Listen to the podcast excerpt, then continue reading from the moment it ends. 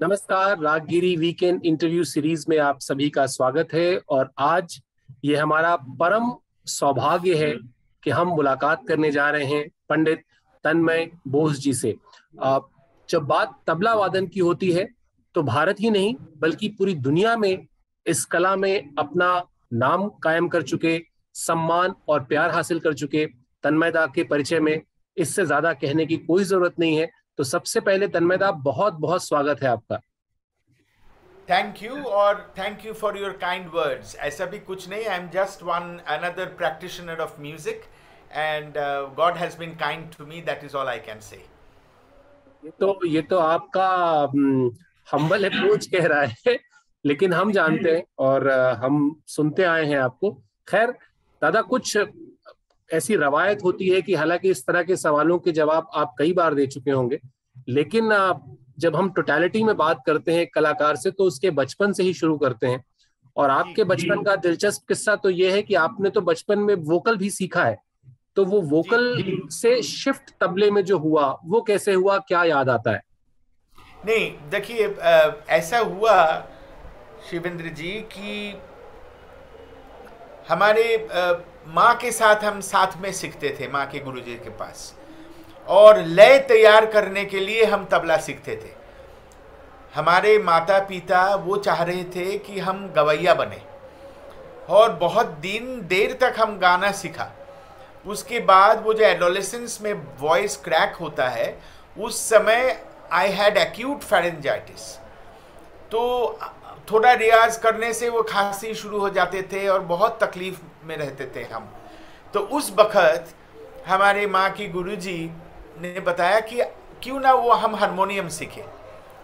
तो फिर मैंने हारमोनियम सोलो बजाना शुरू किया, सीखने शुरू किया पंडित मंटू बैनर्जी से, फिर उनके बेटे महाराज बैनर्जी जी से। बहुत साल तक तबला हम साथ साथ सीखते रहे गुरुजी के पास। पंडित कनाई दत्त के पास पहले उसके बाद पंडित शंकर घोष जी के पास गुरु जी के पास।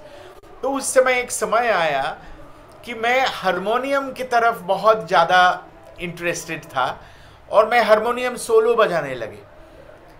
और आपको जान के खुशी होगी क्योंकि मैं तबला बजाता था कि बहुत कम आ, हमारे आगे की पीढ़ी के तबला प्लेयर्स हैं जिसके साथ हमने नगमा नहीं दिए हैं।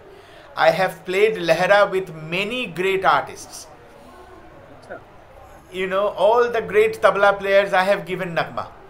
क्योंकि हम तबला बजाते थे और बच्चा था तो सबको मज़ा भी आता था कि लय हम अच्छा संभालते थे सपुंदा अनिंदोदा कुमारदा सबके साथ हम हमारे गुरुजी के साथ कई बार हमने नगमा दिया तो खूब वैसे चल रहा था तो फिर गुरुजी एक बार मेरे बाबा को बुला के बोले कि he has to choose one या तो हारमोनियम बजाए, या तो तबला बजाए, या तो गाना गाए, कुछ एक करे। ये तीन चीज़ होगा नहीं। तो बाबा मेरे को पूछा कि what do want to do तो देन आई फेल्ट कि तबला बजाने में मुझे मज़ा आता था बहुत। तो फिर मैंने बाबा को बोला कि I will choose tabla. So that is how I stopped singing I stopped playing harmonium and then I concentrated on just playing tabla और आपको हम बताएँ शिवेंद्र जी कि God has been so kind and I mean it क्योंकि हमारा तो कोई परंपरा नहीं है घर में कि my father is not a musician my mother is a musician लेकिन कोई लेगेसी तो है नहीं। लेकिन हमारे साथ एक आ, क्या बताएँ आप मिराकल्स हुए from the very beginning greatest of musicians they saw me and they picked me up शुरुआत हुआ उस्ताद मुनव्वर अली खान साहब से। I was very young. I was in. Uh, I was 21 years old. I was playing with मशकूर भाई मशकूर भाई uh, पहली दफ़ा कलकत्ते आए थे शुरू शुरू में दिल्ली से I T C S R A में तो कैलकटा म्यूज़िक कॉन्फ्रेंस में हम मशकूर भाई के साथ बजा रहे थे और मुनवर चाचा was there as a chief guest और उनको लास्ट डे में गाना था तो वो हमको सुने थे खान साहब और चाचा को हम देखते थे गुरुजी के दोस्त थे और सारे कलकत्ते के टॉप मोस्ट लोग, सारे मुनव्वर अंकल के शागिर्द उस समय। पंडित अजय चक्रवर्ती, संध्या मुखर्जी माई गुरुमा ज्ञान बाबूज वाइफ माई बड़े गुरु जी गुरुमा, Lalita Ghosh ji everybody is Munawwar uncle's शागिर्द देन तो वो मौका, पहली दफ़ा मुनवर चचा बोले कि वो लड़के को बुलाओ। क्योंकि शोपंदा was suppose to play with him in the conference he got delayed so the organisers came and picked me up middle of the night I was 21 years old. I had no idea. I started playing with him. He was so uh, impressed कि दो महीने के बाद हमें लेके हैदराबाद चले गए उस समय हैदराबाद में रहते थे मुनवर चचा उसके बाद दिल्ली में लेके गए and then he called my father and said I want to take him to London. so I was then eighty six in eighty six में I was twenty three years old I travelled to London first and since then by God's grace I have never looked back all the friends that I have played with they are the top most musicians of the country जो हमारे दोस्त हैं, हमारे पीढ़ी के। और हमारे आगे के जो हैं, बड़े जो हैं, सारे स्टॉलवर्ड्स के साथ हम बजाते रहे।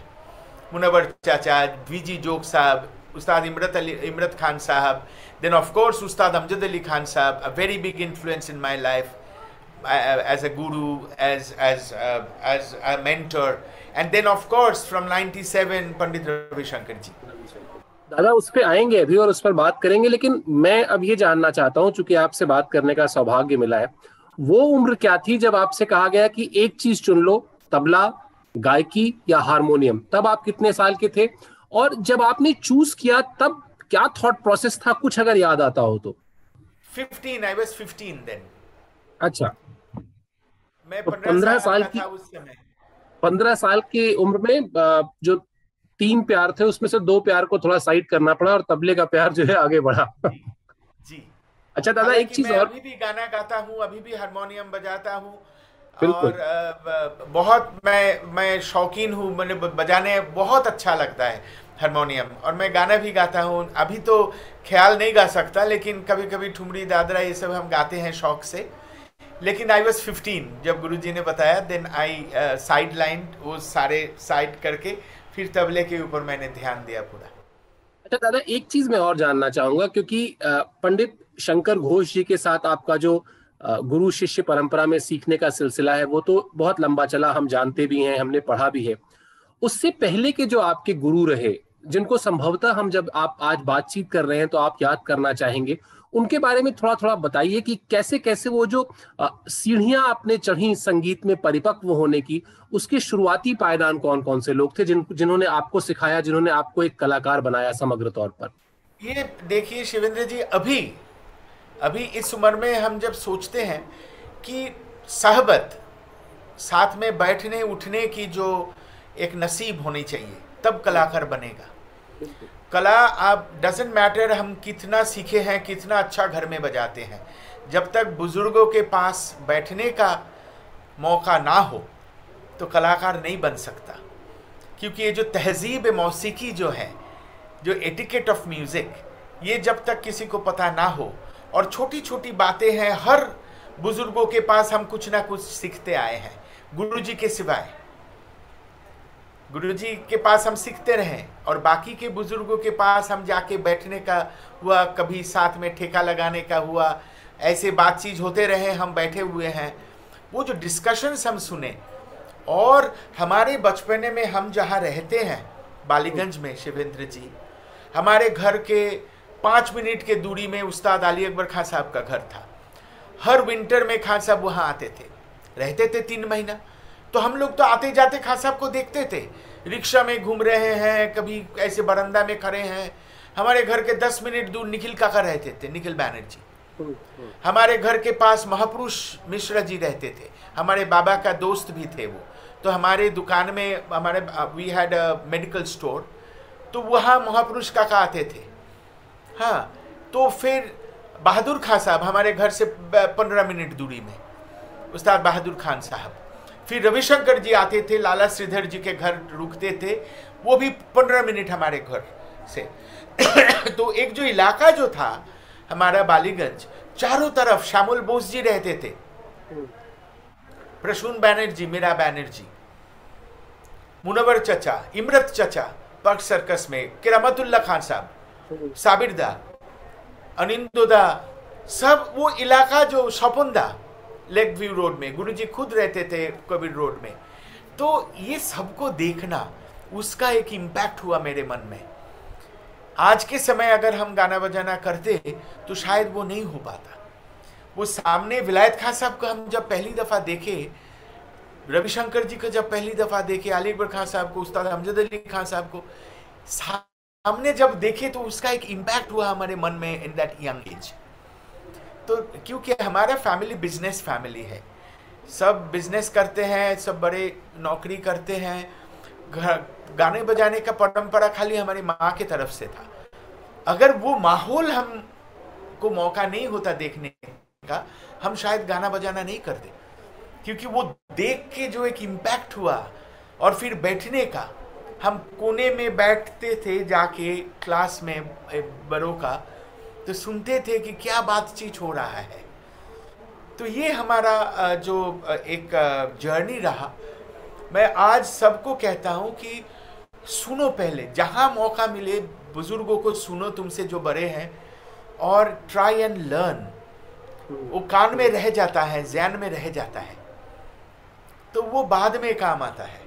वो खाली कायदा और टुकड़ा और रेला सीखने से आर्टिस्ट नहीं बनेगा ओवरऑल म्यूज़िक को आपको हजम करना है। आपने पंडित रविशंकर जी का नाम लिया अली अकबर खान साहब का नाम लिया अमजद अली खान साहब का नाम लिया। आ, मैंने इन सब लोग ये ये आ, कह सकते हैं कि तकनीक का धन्यवाद करना चाहिए कि इन सब के साथ जो आपकी क्लिप्स हैं कार्यक्रमों में बजाने की वो यूट्यूब पर मौजूद हैं। कोई अगर प्रेमी चाहे तो जाके ढूंढ सकता है देख सकता है। सवाल मेरा ये है कि वो उन कलाकारों का आपके प्रति जो स्नेह रहा है जो मंच पे दिखता है जिस तरह से वो आपको दाद देते हैं जिस तरह से वो आपकी तारीफ़ करते हैं और आँखों आँखों में सब कुछ होता है इसको कैसे देखते हैं आप? मतलब आप बींग आपने खुद कहा कि वो कोई आ, ऐसी लेगेसी नहीं थी कि साहब अट्ठारह पीढ़ी से तबला बजा रहे हैं या पंद्रह पीढ़ी से तबला बजा रहे हैं आठ पीढ़ी से तबला बजा रहे हैं। मतलब आपका बजाना इतने बड़े कलाकारों के साथ एक चीज़ है लेकिन उनसे जो स्नेह आपको मिला वो दूसरी चीज़ है। इसको कैसे देखते हैं आप? आ, मैं यही देखता हूँ कि नसीब की बात है। और आ, मैं हमेशा से एक बात आ, मेरे my parents always told me कि झुक के रहो। You know surrender yourself then only you will learn something तो मैं जहाँ भी जब भी जो भी बुज़ुर्गों के पास जब भी गए I always surrendered myself और जैसे जैसे आ, मौका आए तो उसको मैंने एकदम सर पे बैठाया।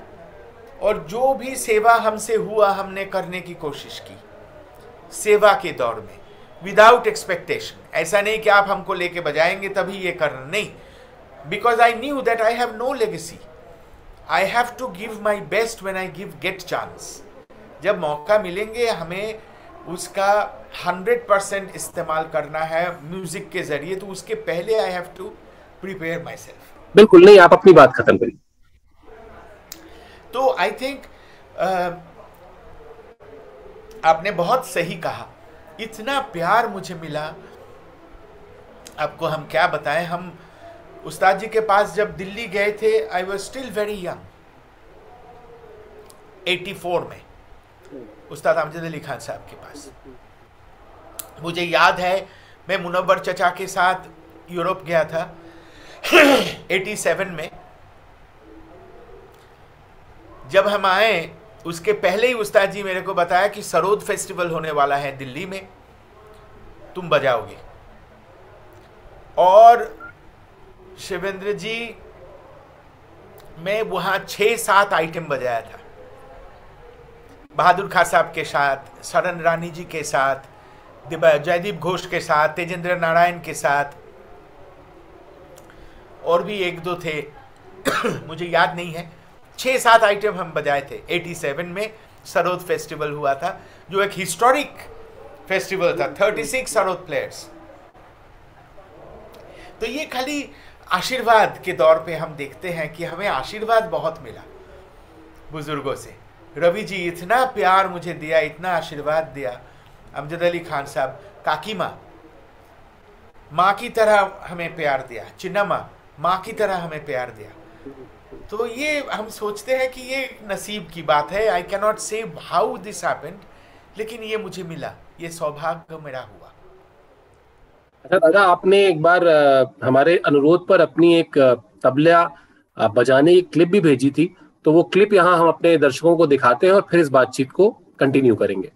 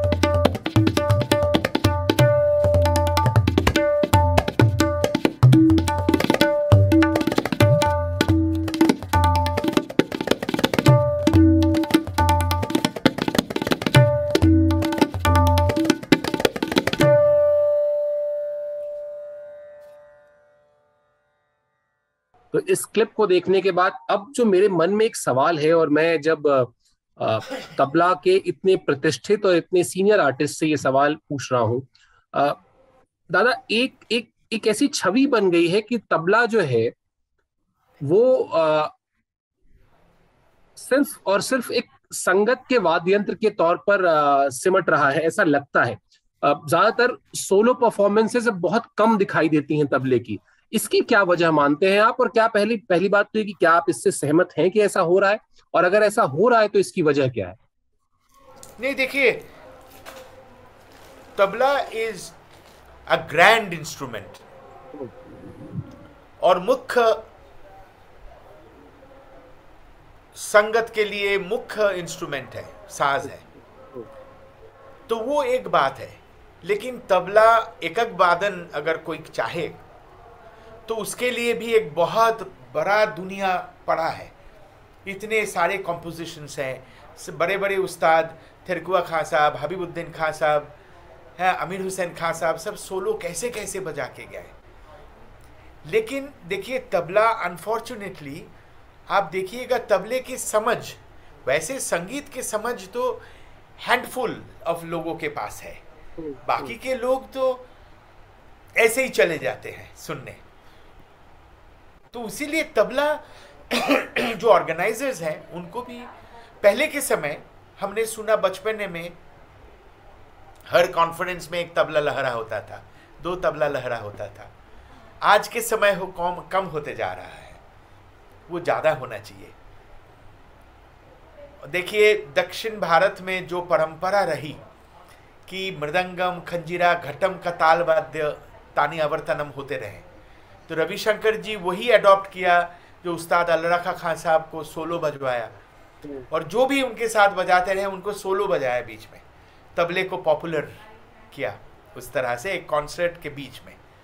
तो लेकिन ये ऑर्गेनाइजर्स को भी सोचना चाहिए कि तबले का एक अलग रंग है एक सौंदर्य है। तो उसको लोगों के सामने पेश करने की मौका होनी चाहिए। अच्छा दादा आपका ये जो इनिशिएटिव कह लें या एक्सपेरिमेंट कह लें ये जो ताल तंत्र है, ये ताल तंत्र के बारे में थोड़ा सा बताइए हमारे सब्सक्राइबर्स को ये किस तरह का प्रयास है? देखिए हमने जैसे कहा आपको कि मैं बचपने से विदेश में घूमते रहे और हमें गाने गाने का भी शौक था। मैं हारमोनियम बजा था, बजाता थे उस समय, और तबला तो बजाता ही था। तो मैंने एक चीज़ नोटिस किया कि साउंड सेम है लेकिन साज अलग है। तो ये चीज़ मैं बहुत साल तक इसको सुनता रहा। फॉर एग्ज़ाम्पल जो सुन रहे हैं अगर आप थोड़ा होमवर्क करेंगे इसके ऊपर आपको पता चलेगा। जैसे उदू एक इंस्ट्रूमेंट है जो साउथ अमेरिकन इंस्ट्रूमेंट है। लेकिन साउंड जो है बिल्कुल घटम की तरह है। बजाने का तरीका अलग है, देखने में अलग है इंस्ट्रूमेंट लेकिन जब आप, अगर आप रिकॉर्डिंग सुने तो वो लगेगा घटम बज रहा है। क्योंकि वो भी क्ले पॉट है। मैंने ब्राज़ील में सुना बरिम्बाओ। वो बहाया प्रोविंस है नॉर्थ ईस्ट ऑफ़ ब्राज़ील वहाँ मैं बरिम्बाओ सुना कपुएरा डांस के साथ। मैं आश्चर्य हुआ कि मैं फोक आर्टिस्ट के साथ बहुत काम करता हूँ बंगाल में। तो बाउल लोग जो है, वो एक तरह बजाते हैं विथ वन स्ट्रिंग वो फिंगर से बजाते हैं। तो बेरिम्बा स्टिक के साथ बजाता है, लेकिन वही एक तार के ऊपर डाउन डाउन डाउन डाउन बिल्कुल एक साउंड समझे आप? जैसे मैंने पंदेरो सुना साउथ अमेरिका में, फिर मुझे लगा, अरे बाप रे, ये तो कोई ना कह दे तो ये तो आराम से आपको लगेगा कि हम खंजीरा के जैसे बजा सकते हैं इसको। और बचता भी है वैसे जो पंदेरो प्लेयर्स हैं। तो ये कारण से familiar sound through unfamiliar mediums ये सोच मैंने रिसर्च करते रहे क्या क्या इंस्ट्रूमेंट और भी है। तो मैंने एक प्लेटफॉर्म तालतंत्र बनाया। I don't call it a band ये मैं बैंड की सोच से नहीं किया। मैंने किया कि एक प्लेटफॉर्म होगा जहाँ हम एक्सपेरिमेंट कर सकते हैं। शिवेंद्र जी मैंने आ, ये तो कहना नहीं चाहिए लेकिन एक मौका हुआ तो मैं आपके साथ शेयर करना चाहता हूँ कि बाउल के साथ जो वेस्टर्न म्यूजिशियन का फ्यूजन वो हमारे पहले सिर्फ़ एक आदमी था गौतम चैटर्जी करके। He did it and no one did it I popularize the Baul thing in a band format और फिर ढाक, जो हमारे बंगाल का फ़ेमस सेरिमोनियल पूजा में हमेशा बजता है। तो वो गोकुल चंद्र दास जी को मैंने पिकअप करके एक साल उनको सिखाया।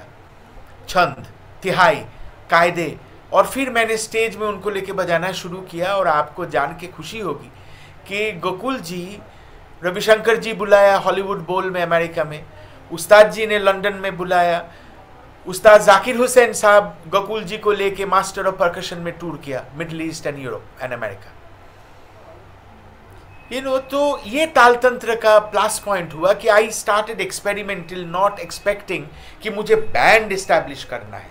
क्योंकि बाई गॉड्स ग्रेस हम तो तबले में बहुत बिज़ी रहे। आज भी सिखाना और बजाना, इसमें हम बहुत बिज़ी रहते हैं। हमें अलग से कुछ करने की ज़रूरत नहीं था। लेकिन फिर मैंने सोचा कि it will be good for the next generation तो इसके भावना से मैंने ताल तंत्र को इस्टेब्लिश किया। इसीलिए मैंने कहा भी कि इसको आप इनिशिएटिव कहेंगे या इसको एक्सपेरिमेंट कहेंगे मैंने भी बैंड नाम इसीलिए नहीं दिया। अच्छा दादा आजकल आपके जिन लोगों के साथ संगत होती है उसमें एल सुब्रमण्यम साहब भी हैं और कविता कृष्णमूर्ति जी भी हैं। कविता जी ने एक बार एक इंटरव्यू में कर रहा था उनका तो उन्होंने कहा कि भारत में तो जब मैं और सुरमन डॉक्टर साहब निकलते हैं तो सब लोग ज़्यादा मुझे जानते हैं कि मैं कविता कृष्णमूर्ति हूँ। लेकिन जब मैं उनके साथ फॉरेन जाती हूँ तब सम, मुझे समझ में आता है कि दरअसल अंतरराष्ट्रीय जो संगीत की दुनिया है उसमें मैं कितनी छोटी हूँ डॉक्टर एल सुब्रमण्यम के आगे। ये उन्होंने बहुत ही मॉडेस्टी से ये बात बहुत ही हम्बल उससे ये बात कही। आप दोनों लोग के करीब हैं दोनों लोग के साथ जाते हैं। ये जो वर्ल्ड म्यूज़िक का जो इस वक्त ट्रेंड है कह लें, या वर्ल्ड म्यूज़िक जिस तरफ़ जा रहा है, उसमें हम कहाँ एग्जिस्ट कर रहे हैं? अभी भारत में जो गाना बजाना हो रहा है, चाहे वो क्लासिकल हो, चाहे वो फिल्मी हो, हमको कितना रेस्पेक्ट मिल रहा है वर्ल्ड म्यूज़िक में इस वक्त? अब देखिए शिवेंद्र जी, एक बात मैं आपको खोल के कहता हूँ कि सबको ये बात स्वीकार करना चाहिए कि classical music is the only music from India that the West knows about जो अमेरिकन है, जो जर्मन है, जो फ्रेंच है, जो स्पेनिश है, साउथ अमेरिका में जो ब्राज़ीलियन है, उसको क्लासिकल म्यूज़िक का पता है कि Indian classical music and yoga योग साधना और हमारे आध्यात्मवाद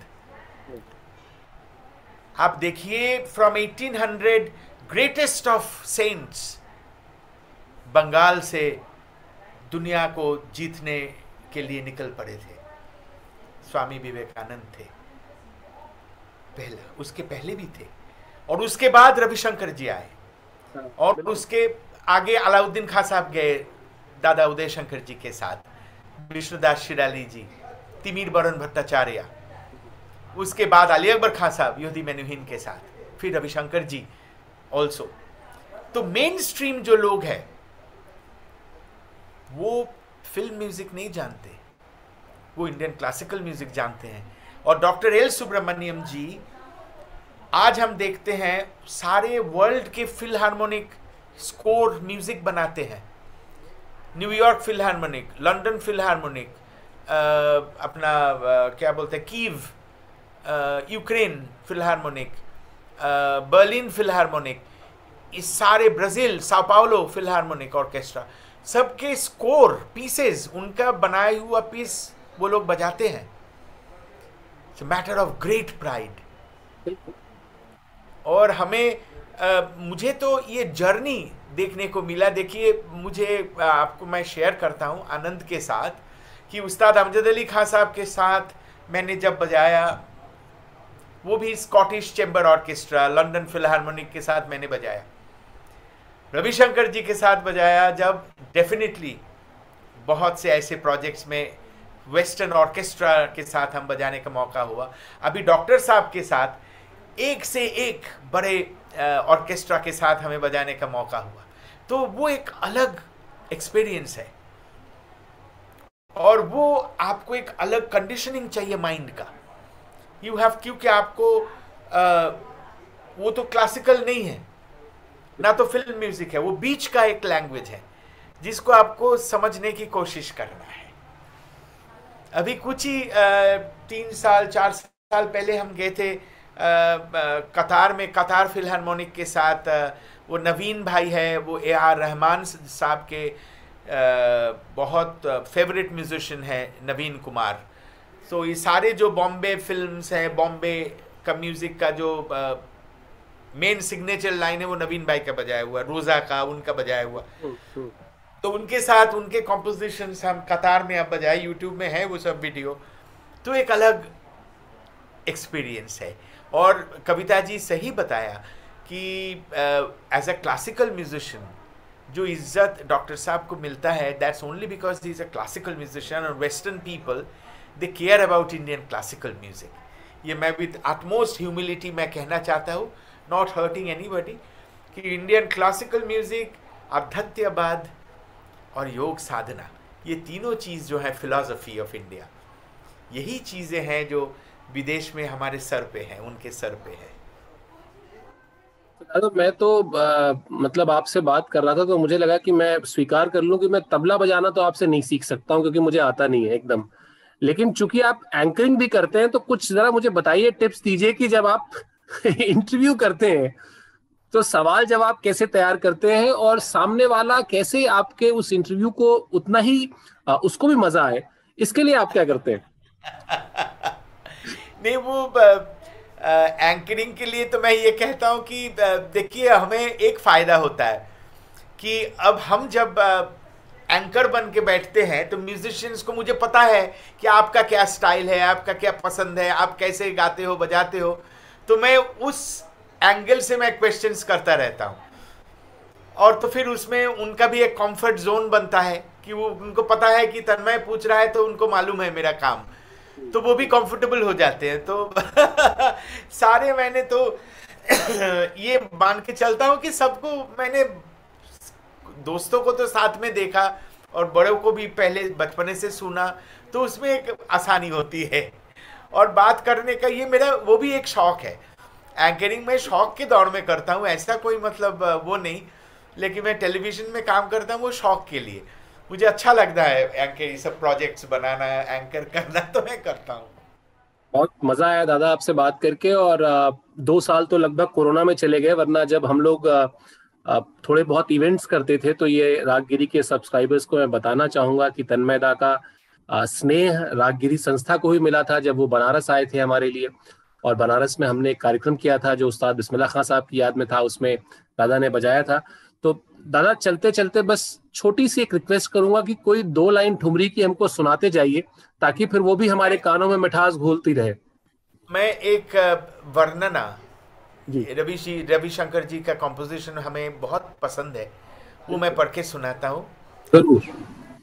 धिन धिन्दाना तिन तिन्ना त्रक धिन धिन्ना, ओम गम गम गम श्री गणेश, ओम ब्रह्मा विष्णु महेश, नमो नमो माता सरस्वती, धगन थतित धगन थतित घन तित राग ताल सुर लय नमो नमो, सुर नर मुनि गुणि जन नमो नमो, बाजत मृदंग वीन मिर्चंग, निरत करत ब्रह्म तिरकत रंग ता, तुंग तक तुंग ततुंग दिग दिग तुंग ता, तुंग तक तुंग ततुंग दिग दिग तुंग ततुंग ततुंग ततुंग धा ततुंग ततुंग ततुंग धा ततुंग ततुंग तातुंगा तातुंगा धा ये रवि जी का कंपोजिशन है तो ये इससे मैं समाप्त करना चाहता हूँ। बहुत बहुत धन्यवाद दादा और बहुत सौभाग्य का दिन था हमारे लिए कि बातचीत हुई मज़ेदार बातचीत हुई और आगे भी आपसे ये अनुरोध करेंगे कि जो आपका स्नेह है हमारे लिए हमारी संस्था के लिए वैसे ही बना रहे। बहुत बहुत धन्यवाद। हमेशा और मैं तो ये चाहता हूँ कि आप जैसे ऑर्गेनाइज किया था मुझे याद है तो आप शुरू करिए। तो ये हमारे लिए और हमारे आगे के पीढ़ी के लिए एक बहुत बड़ा मौका होगा एक स्टेज होगा। कि आप जैसे लोग अगर नहीं करेंगे तो बहुत नुकसान होगा आगे के पीढ़ी के और हम सबको। तो आप प्लीज़ शुरू करिएगा। और ऑलवेज फॉर यू आपके जब भी बोलेंगे हम तैयार हैं। कुछ भी। बहुत बहुत धन्यवाद दादा। जय गुरु।